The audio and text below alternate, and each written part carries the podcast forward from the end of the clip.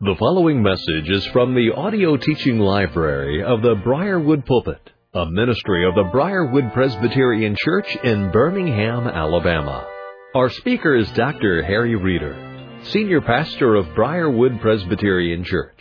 It is our hope and prayer that this message will equip and encourage you in your walk with Christ, and as a result, you will be used by our Lord as an instrument of change to further His kingdom and bring honor and glory to the name of Christ. Here now is our pastor teacher, Harry Reeder. If you're able, please remain standing, turning in your Bibles to Acts chapter 11, down to verse 19. This is the Word of God. God's Word is true. Now those who were scattered because of the persecution that arose over Stephen traveled as far as Phoenicia and Cyprus and Antioch, speaking the word to no one except Jews. But there were some of them, men of Cyprus and Cyrene, who on coming to Antioch spoke to the Hellenists, also preaching the Lord Jesus. And the hand of the Lord was with them and a great number who believed turned to the Lord. And the report of this came to the ears of the church back in Jerusalem. And they sent Barnabas to Antioch. When he came and saw the grace of God, he was glad. And he exhorted them to all remain faithful to the Lord with steadfast purpose, for he was a good man, full of the Holy Spirit and of faith. And a great many people were added to the Lord. So, Barnabas went to Tarsus to look for Saul. That would become Paul, of course. And when he had found him, he brought him to Antioch. For a whole year they met with the church and taught a great many people. And in Antioch, the disciples were first called Christians. Now, in these days, prophets came down from Jerusalem to Antioch. And one of them, named Agabus, stood up and foretold by the Spirit that there would be a great famine over all the world. And this took place in the days of Claudius. So, the disciples determined every one according to his ability to send relief to the brothers living in Judea. And they did so, sending it to the elders by the hand of Barnabas and Saul. The grass withers, the flower fades, the word of God abides forever. By his grace and mercy may his word be preached for you. Please be seated. It's a very special time. Three Sundays, two weeks, we have our missions conference starts now. I get the privilege to open it with the sermon directed by the theme chosen by the world by our world missions global team. And then we have Dr. Pratt coming next Sunday. What a blessing. Sunday, Monday, Tuesday, and Wednesday. This, I think, is the third time he's been for our missions conference. I told him he couldn't go to the he couldn't go to the barrel. He had to come up with four new sermons, and he promised me he would. And so you're going to really be blessed by him. And as y'all know, we work with him uh, and Third Millennium with our seminary, literally credentialing and educating and training uh, over a thousand people, ministers for the gospel around the world. That's our partnership with them. So he'll be here and we'll have our missionaries, over 30 missionaries coming. Hopefully you've already got the, uh, the little, um, pamphlet that they put out. This is, fits right in your Bible and you can go through the missionaries that are coming, be prepared for them. I want to thank all of you that have volunteered and all of the way that you have done this to welcome them and bless them. You need to help us bless them while they're here because we're going to work them while they're here. So we need a, we need that good blessing upon them. And, uh, but this is kind of a special thing for me because, uh, dare I say it, and um, this is one of the reasons God overcame all of my objections to 21 years ago being called to Briarwood, or 20 years, going into the 21st year. I had a number of objections and therefore said no a number of times, but it had nothing to do with you, please. It was just, I couldn't see in my reasoning why God would be calling me here in light of what was happening where I was, which where I was there because you had sent me there to plant the church in Charlotte. And so we had about 14 daughter churches and about 3,000 and we were doing what you sent us to do. And I just couldn't understand and I really struggled with it. There were five things though that God used to change my mind and uh, lead me. And I'm not going to go into all five of them, but I will tell you one of them missions at Briarwood. When I was a kid, I grew up in basically two churches. Calvary Independent Presbyterian Church, that's the home of Dr. Graham uh, and his family, and uh, and just that church sent out hundreds of missionaries, hundreds of missionaries, as as well as Dr. Graham. Um, and then um, after we had been around, moving around because of my dad's career in baseball, we came back to Charlotte. Ended up in the Christian Missionary Alliance Church, and man, missions is everything in that church. Now I wasn't even a believer yet, but I got excited about missions. I loved missions. I hadn't loved Jesus yet, savingly, but I loved missions. And I knew Jesus loved me, but I hadn't come to love Him as my Lord and Savior. But I got to where I loved Him. It was just an exciting thing. I got to, I got excited about it when the missions conference came. So, as a pastor, I'd been in three church, I'd been in two churches in Miami and in Charlotte, and we had a pretty aggressive missions ministry, and basically had copied what was here. That's basically what we did. And uh, I'd call Tom Cheeley and ask him for advice, and we'd we'd begin to get involved in that. Well, one of the things, dare I go back to our series on stewardship? One of the things that I love about being able to preach about it in our conference is we get to be stewards of a missions legacy. There were a number of legacy ministries at Briarwood that God used to overcome my um, my rational rational reasons why I didn't think I was called uh, to leave Charlotte to come here. One of them was this church's commitment to personal evangelism. Another one was the commitment that I had learned from Dr. Barker about small group discipleship. And the uh, third one uh, was uh, the third one was the commitment to world missions.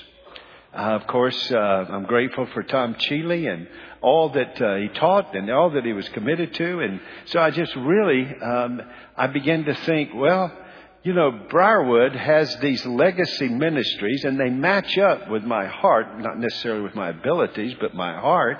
And I said, well, maybe God is calling me because somebody that, um, that embraces that stewardship that wants to honor it and build on it, including our founding pastor, well, maybe that's one of the reasons I ought to pray about it. And that and a number of other things uh, kind of sealed the deal in my heart and life as Cindy and I spent time in prayer.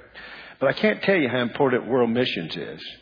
Y'all do know that we're about to do something. We have two weeks, three Sundays, where we focus on world missions. Now remember, not national. This is not the focus on national. National's back in the fall.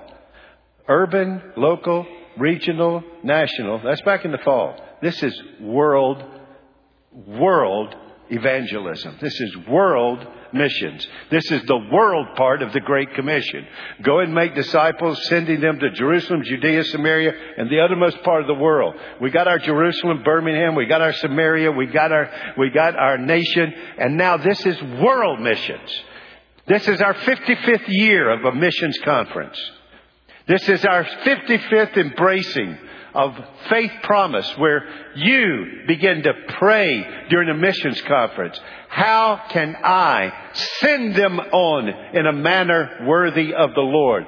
Lord, by faith, what do I believe you will give to me beyond my tithe and regular giving? And then I promise when you get it to me, it'll get through me and I'll give it for the cause of world evangelism, which is what it 100% will be used for. And that's a couple of weeks you're going to be praying about. You're also going to be praying, God, how can I be a member here? Remember our vision statement? Every member a missionary. Every member a minister. God, how can I be a ministry in my culture? God, are you calling me cross-culturally? Do I have the gifts and calling to be a cross-cultural missionary? And God, if not, how can I be a fellow worker, a partner with them? So when they go, I go with them because I am working with them. They're not working for me. We're working together. I'm working here. I'm helping them go there with prayer and finances and personal encouragement. That's what I'm doing so that we're working together. Dr. Parker and I were talking to, uh, probably about six, seven years ago. It feels like yesterday to me. We were talking about how uh, we don't get invited to missions conferences as much. And I talked to a missionary. Ask our missionaries if, I'm, if what I'm saying is true when they get here next week. There'll be over 30 of them. And this is what we were found out. One of the reasons is there are a whole lot less missions conferences now. You know, hey, we're going to take up an offering and do something in our city. That's, that'll be our missions. Well, I'm all for taking up offering and doing something in the city. But folks, we, folks, we can walk and chew gum at the same time. We can minister locally and still send globally. And praise God, there's a lot of global that has come local. But that doesn't stop us from sending where God's opened doors and, and even where God hasn't opened the doors, but He still tells us to send it and He'll knock the doors down when we go. So that's what we, so I'm, I'm, World Missions Conference, I understand they're out of vogue now. They won't be here. This is about the biggest two weeks of the year for us. This is a big deal for us. And so, because um, we want to see the God, listen, I want to see the gospel go to the whole world, and I'll give you two reasons right off the top of my head. Number one, Jesus said, I won't come back till the gospel has gone to every nation. So I want to get the gospel to every nation. I want Jesus back. Secondly, he won't come back till all of his people have been brought into Christ. Therefore, I want to get the gospel to the whole world. So someday out there, that last one to be saved is going to be saved and that trumpet's going to blow and we got a new heavens and a new earth. So I'm all for missions. I'm all for missions for multiple reasons. I'm all for missions. I love to hear the stories of what God is doing throughout the world. I'm all for missions because the whole purpose of missions is to turn sinners and to save sinners to the praise of God so they worship God and the praise of God covers the earth as the waters cover the sea. So I'm into it. Not, it's not me living in the past. It's me learning from the past to live in the present. Let's change the future. More missions conferences. Because I think that's a great way to bring the vision to people in the church. So, yes, I love fountain pens and I love missions conference. I'm going to bring them both back. Okay? I love, I love to see people excited about world missions and I love you because I know you are. I see it every single year. And I look forward to our global glimpses. I look forward to the messages. I look forward to our missionaries being encouraged and us being encouraged by them. So this is steward. It's just our same. We're, we're stewarding this legacy to build, to change the future for the work of the gospel. Can I give you a second reason? There's a second reason because I, I love the theme our missions committee has it chosen. Let's send them in a manner worthy of the Lord, for we ought to. Why? Not notice, doesn't say we should, we may. It's a good idea. Ought is an ethical term. You ought to. Not you might, not you should. You ought to. You ought to send them in a manner worthy of the Lord. One of the reasons why, when you do, you become fellow workers with the truth. In other words, they're doing out there what you're doing here. In other words, when they're doing out there because you're engaged with them personally, prayerfully, financially, because you're engaged, what they're doing out there, you're doing with them. What you're doing here, they're doing with us. It's a synergy of us working together. So I got excited about this Sunday. I get to preach, and two weeks from now, another Sunday. Here's my thinking.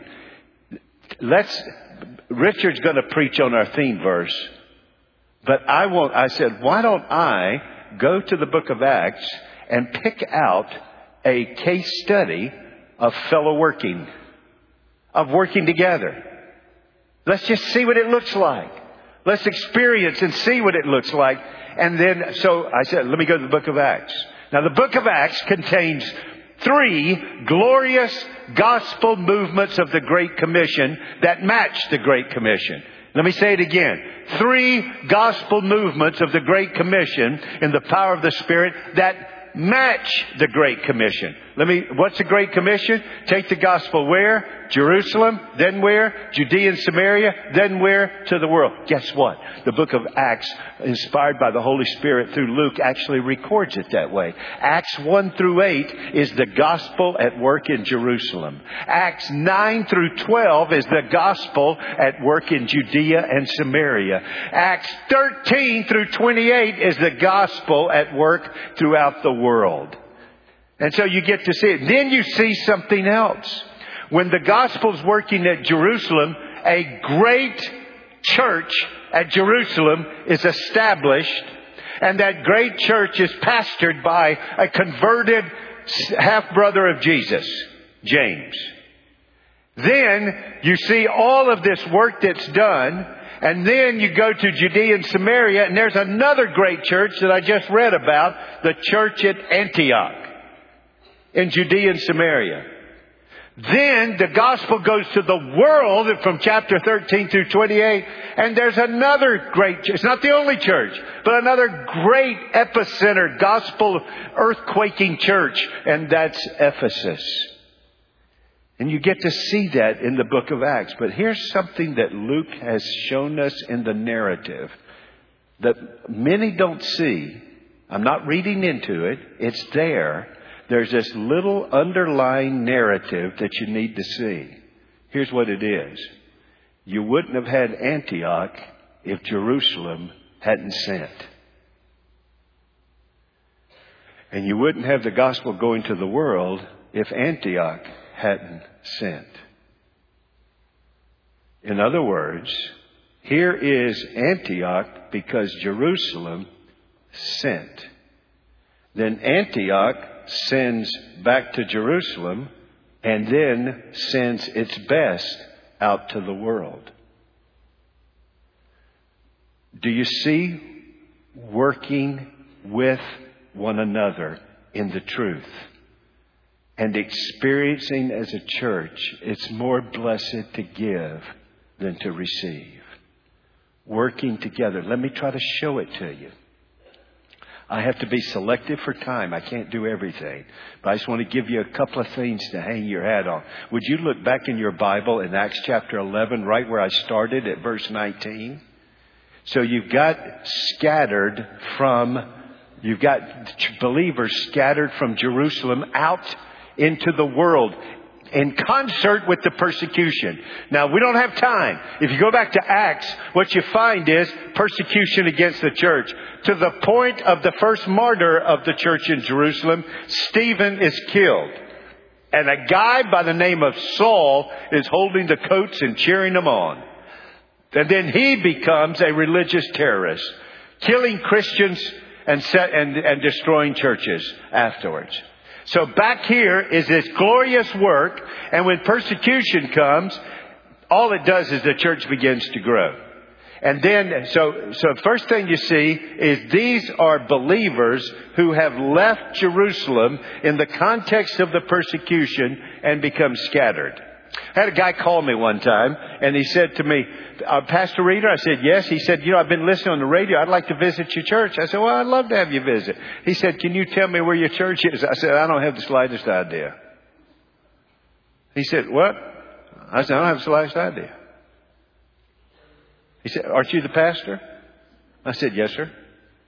He said, well, how can I visit your church if you don't? I, I, oh, oh, oh, I'm sorry. You're asking where does the church I pastor meet? On the Lord's Day. That's what you're at. You're asking where can I find that church when it gathers for worship, fellowship, encouragement, and discipleship on the Lord's Day. I'll give you the, it's 2200 Briarwood Way. Does that help? And no, I didn't say that. I'm, I was I did not let the wit go to sarcasm. I was trying to get a theological point across.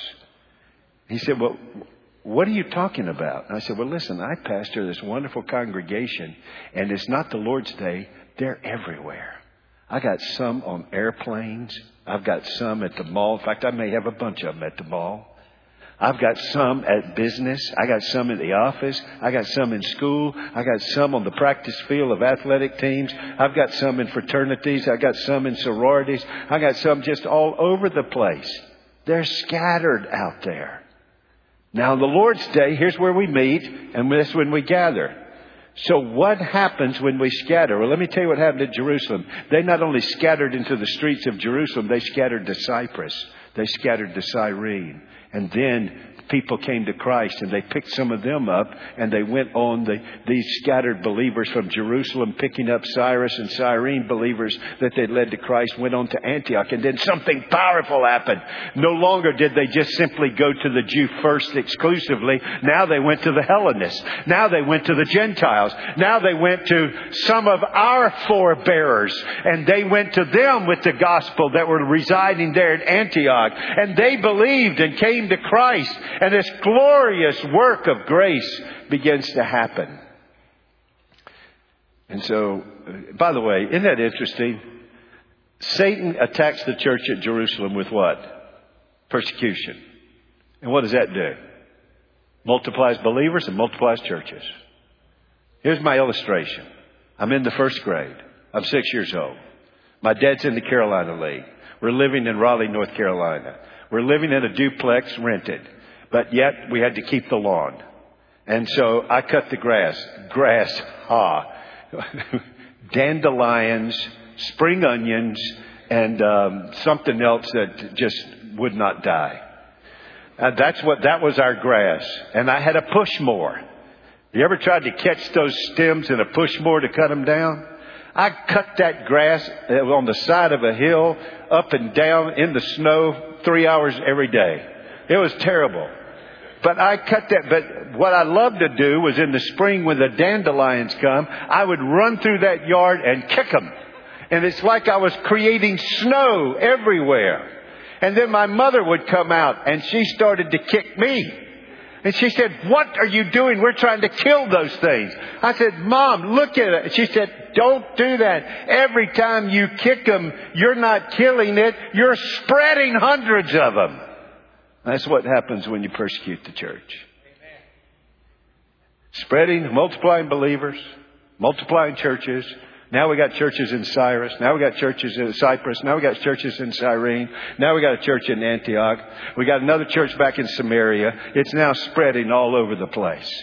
And as it's spreading, these people are doing out there what they did in Jerusalem. Remember, people coming to know the Lord every day. Now they go out preaching the Lord and they make the jump from just the Jew to also the Gentile. And the word gets back to Jerusalem. So what does Jerusalem do? This Jerusalem that had sent these missionaries that had gone to Cyprus and Cyrene and now Antioch, now they take one of their best leaders. His name is Barnabas.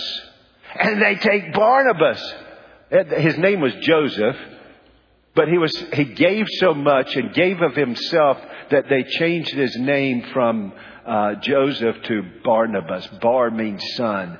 Bar Neba, son of encouragement. And they said, boy, we know, it, let's send our best guy.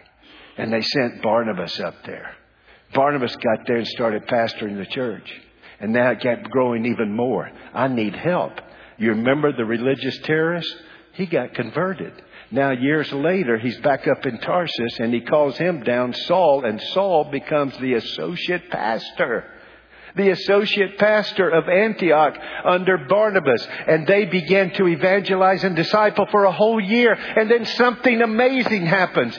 People watching these people who are being discipled, living for Christ, becoming more like Christ, they got a term of degradation for them. They called them Christians. Little Christ. It's three times in your Bible. Once here, derogatory. Another time derogatory in the book of Acts when Paul's sharing the gospel with Agrippa and he says, he says, Paul, almost thou persuadest me to be a Christian. And then you hear it in Peter. When Peter, remember, y'all remember we were there, where Peter says, if any of you suffer as a Christian, let him declare and count himself to be blessed that is suffering for Christ. And so here, the first time they use the term Christian. And this church is growing. Well, guess what? Jerusalem's not through. They not only sent missionaries, they not only sent Barnabas, now they send itinerant preachers, prophets, and they come, and while they're there, remember the scriptures are not complete, so the gift of prophecy is still in play, and so they then prophesy a, a famine that's going over the known world. Well, everybody knows if a famine goes, Judea is over there on the edge of the wilderness. They're to be tough. They're to be hit hard back there in Jerusalem. So these people who had received missionaries, Barnabas, and preachers from Jerusalem now worked with them and sent help back to the church of Jerusalem. Fellow workers with the truth. But not only that, not only do you see a sending church in Jerusalem, a receiving church at Antioch, which becomes a sending church back to Jerusalem, let me show you something else. Take your Bible and go with me to Acts 13. Acts 13.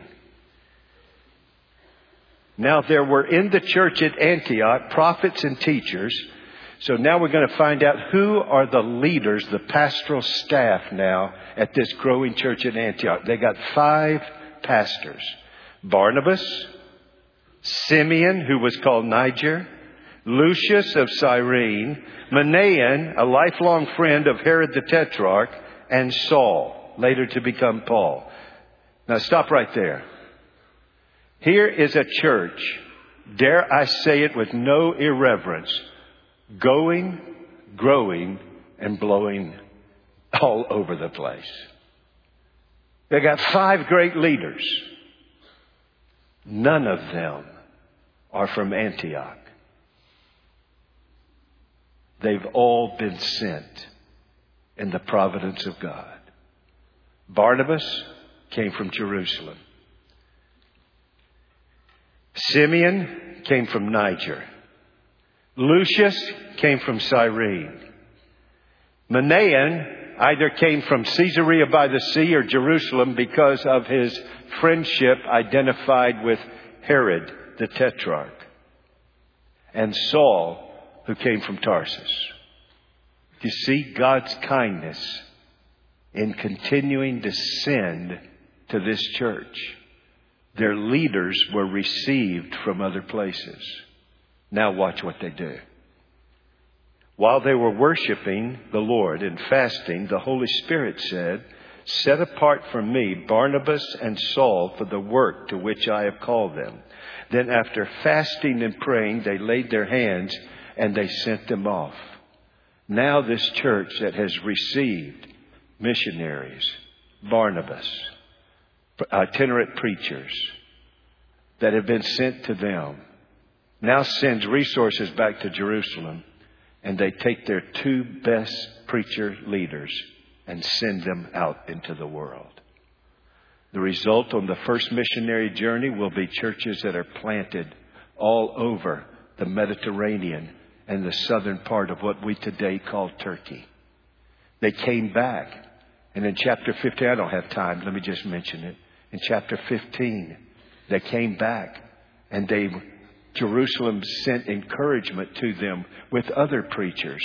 And then, uh, and then Paul and Barnabas had a disagreement and Paul went on another missionary journey with Silas and Barnabas went on a missionary journey with John Mark. And so they now send them out with two more great guys going with them, two missionary teams. And then, and then sent from Antioch Paul goes and he plants churches in Asia Minor. He plants the church in Ephesus. He goes to Europe, plants churches in Europe and in, in Neapolis, in Berea, in Thessalonica. Then he goes down right to the intellectual capital of the world and he takes it head on at Mars Hill. He takes them head on at Areopagus and he plants a church in Athens. And then he goes down to the most immoral place that we know of on the spot of the globe. In fact, if you were an immoral person, the term was You're a Corinthian. And he goes down to Corinth and he begins to do his ministry. And it's not long before he's able to write, No fornicator, no adulterer, no murderer, no effeminate, no homosexual, no glutton. And he names off nine in, in addicting sins shall enter the kingdom of God. And then he says, And such were some of you. The transforming, forgiving, life changing power of the gospel had come to Corinth. And then he goes back over to Asia Minor. Then he comes back and then he goes on a third missionary journey and he ends up in prison and he ends up going to the political, military, economic capital of the world, to Rome. And we hear some in the personal guard of Caesar, in the imperial guard are being saved. And some in Caesar's household are being saved. Why? The receiving church became a sending church. Barnabas that received, I mean, Antioch that received men like Barnabas and Saul and others gladly sent. Not the leftover, but the best. Look at the fellow working with the truth. The result is a pagan in Europe saying, These people, the name of Christ. Who are these people that we are fellow workers with? People who go out in the name of Christ. People who testify to Christ. People who accept nothing from the unbelieving world because they're going to love the unbelieving world. We send them in a manner worthy of the Lord, and therefore we're fellow workers with them. And the result, these people. Now, what he's talking about is Paul and his team. Let me tell you what Jesus is saying. These people are not only Paul and his team, it's also the church that sent them to Antioch. They're fellow workers with the church. It's also the church at Jerusalem that sent to Antioch. We're fellow workers with the truth. And the synergy and the tapestry is amazing. It's amazing what God does with this. So my takeaway is simply our missions theme for the year. My takeaway for this year we ought to support people like these that we may be fellow workers with the truth. So we want to be a missionary here. Now we're not, some of us are not called to be cross-cultural missionaries. So we praise God when God calls someone and equips them. But when they go, we want to go with them. We want to go and be involved in their life personally. We want to be involved in their life financially. That's why you'll have that faith promise card that we on that last Sunday can having prayed through and thought through with ourselves and our families. What is God, how is God calling me in my prayer life to support it? How can I be engaged personally in their lives? How can I be engaged financially in a faith promise? What's God going to, by faith, what do I believe He's going to give me beyond my tithe that I promise I'll give to this world missions and these missionaries that our global missions team have spent time praying about, sending them to key places around the world? How can I be a fellow worker with the truth of what's going to take place? Tapestry.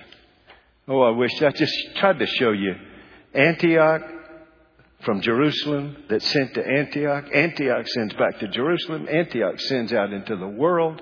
And look what happens. And we ought to be such people like them, sending out in a manner worthy of the Lord, fellow workers with the truth. It was January the 14th, 1965. A 31 year old businessman here in Birmingham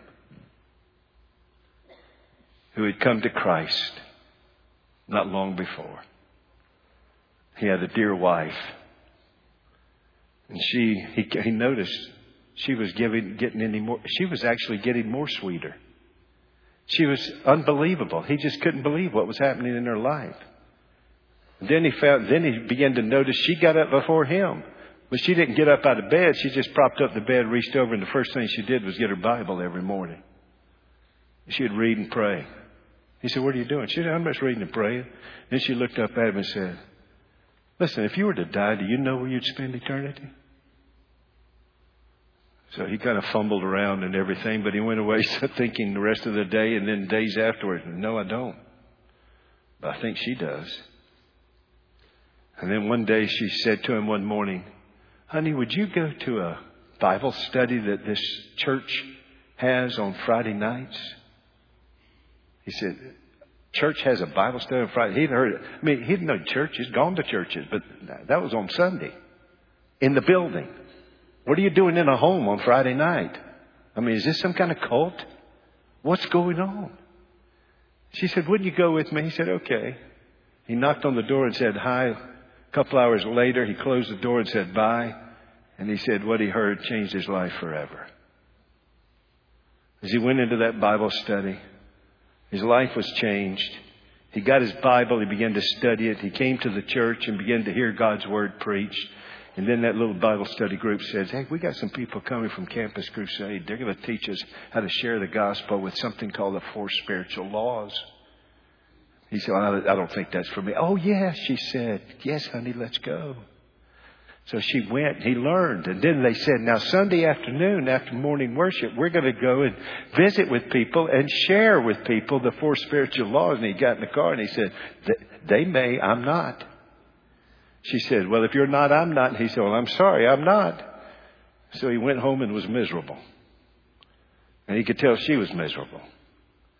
A couple of weeks later, they all came back. They had more training. This time he was the first one at the door. He was the last one to leave.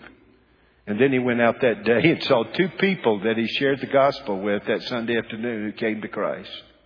And he said, My life was changed again. I couldn't wait to share the gospel with somebody else. And I learned how to do that, and I praised the Lord for it. My life was changed forever. A couple of months later, he said to her, He said, You know, what I'd like to do is uh, I think we need to pray about being missionaries. So they then went to be a missionary with Campus Crusade. And then they became international missionaries in Asia. And then they became the vice president of Campus Crusade over international missions in Asia. Now, let me back up. I just got a phone call this week. The man I'm telling you died. I'll be doing his funeral in the next couple of days. He's coming back home to Birmingham, to Briarwood. His wife's name was Elizabeth. His name was Bailey Marks. And as far as I know from talking with Dr. Barker and talking with Tom Cheeley, that was our first missionary. On January the 14th, 1965, the year of our first missions conference, this year will be our 55th. And he went. Praise the Lord for how God used him. I could give you so many stories about how God used Bailey Marks. And I got two minutes to give you this one. So there he is in Asia. His goal, he said to Bill Bright, I want to take the gospel personally and with the Jesus film to every nation in Asia. And he got to be friends with a missionary in Nepal. That missionary had never shared the gospel with anybody. He had worked for the Bible Society and he hadn't shared the gospel because if you did in Nepal in those years, you got killed. That was the result. So he didn't go. He didn't share. So Bailey tried to encourage him to share. And he said, Would you just come over to Manila? And he came over to Manila and he got into a Campus Crusade training session, just like the one that had happened, in fact, here at Briarwood. Then he, uh, then he got into that training session. As he got into the training session, he said, Now you're going back. And he said, Are you excited to go back? He said, No. His name was Adon Rangan. And the Don said to him, he said, Bailey, I don't, I don't want to go back. He said, why? Because if I share the gospel, he said, I know you'll be persecuted. He said, persecuted nothing. They'll kill me. There weren't but five, as far as I know, 500 Christians in Nepal in one church. And they all were underground. So he went back. And a number of weeks later, Bailey said, I need to go to Nepal and encourage him. So he went over and met with him and he said, Adon, how's it going? He said, Well, it wasn't going so good when I got back. I didn't talk about Jesus. I was afraid. They said they would kill me, and I've already seen them kill Christians. But I was eating lunch one day with my wife, and I said to her, I said, honey, I am going, when this lunch is over, I'm going to go down the steps, and the first person I come to, I'm going to tell them about Jesus. I can't be quiet anymore, no matter what. If I don't come back, I love you. And he went down. First person he met was a student who was a Hindu. He shared with him Christ, and by the time it was over, the Hindu and him were on their knees, and he gave his heart to Jesus. He said, I don't remember how many people I talked to the rest of that day, but every single one gave their heart to Jesus. Wasn't that kind of God to give him that kind of encouragement? The rest of his life was unbelievable. I can't have time to tell you what happened in Nepal. I'm out of the time to tell you. But then he invested his life in a guy named um, Yoon, Yoon, Gon, uh, Joon Gon Kim from Korea, Korean Presbyterian minister. Then he committed to a man by the name of Dr. Thomas Abrams. Abraham, Dr. Thomas Abraham. And then when he came to retirement, he turned it over to them, and the ministry just kept mushrooming throughout all of Asia. Why did that happen? Do you understand? Thomas Abrams, Abraham's got a great ministry, and you're working with him. Dr. Kim's got a great ministry, you're working with him. Adan Rangoon in Nepal had a great ministry, and you're working with him because we sent and supported Bailey while he was doing that. We're fellow workers with the truth. That tapestry, I could go on and on. And then let me tell you something. Right now, our missionary force has 200 members of Briarwood right now. In our 55 years, we have sent more than 2,000 of our members. So just keep repeating Bailey Marks. Keep repeating. That's why I love missions. That's why I love the privilege to make a commitment to pray. That's why I love an opportunity to do faith promise. That's why I love the opportunity to be personally. Can I just read one? Just let me read this one sentence. Here's a letter from the Marks, 19. 84. Dear Tom Cheeley, thank you so much for your kind remembrance that we keep, that you and the missions committee keep in touch with us. And we want to be in touch with you more often. They, uh, uh, they, uh, we are thrilled. We are thrilled that the World Missions Committee and Briarwood takes such a personal interest in us year after year after year. Well, that's why we do it. That's why we do it. Fellow workers with the truth. So you know what? I praise God for that sunken living room at Dr. Buck's house where I don't know how many people on Friday night heard the gospel, including Bailey Marks, including Elizabeth. And I thank the Lord for 1965 when we had our first missionary conference and out goes Bailey Marks and others and I look at the tapestry of receiving and sending, fellow workers with the truth. So let's pray. God, do something this week. We've got some more Bailey Marks perhaps sitting out here. If you're calling them, make it clear. If you're calling them, help us work together to rightly send them. Those whom we've already sent, may we encourage them personally as well as with our faith promise. Thank you, Father, that we get to do all of this together. We not only do the mission work here, but we get to do missions out there because we're working with them who we have sent out in a manner worthy of the Lord. But, but dear Jesus, let me stop here. My friend, I'm going to close this prayer, but I need to ask you something. You may be here today and say, you know, God sent you, Pastor Reeder, to tell me about Jesus, and I want to receive him as my Lord and Savior. You're where Bailey was. God's working in your heart. Now go where Bailey went to Jesus. Give your life to him. What a glorious thing to be forgiven and get on the journey together with God's people. There'll be someone up here to pray after the service. Please feel free to come up.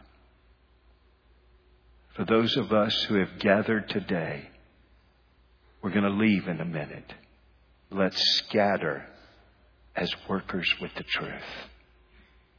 And in the next couple of weeks, let's refresh, renew, and revive our commitment to be fellow workers with those whom we're sending out in a manner worthy of the Lord. Personally, prayerfully, with the right resources that God gets to us and goes through us, that the praise of our God would go from the rising to the setting of the sun. I pray in Jesus' name, amen. You have been listening to a message by Harry Reeder, Senior Pastor of Briarwood Presbyterian Church in Birmingham, Alabama. For more information on the resources available through Briarwood Presbyterian Church, or for more information on the teaching ministry of Pastor Reeder, visit us at briarwood.org or call 205 776 5200.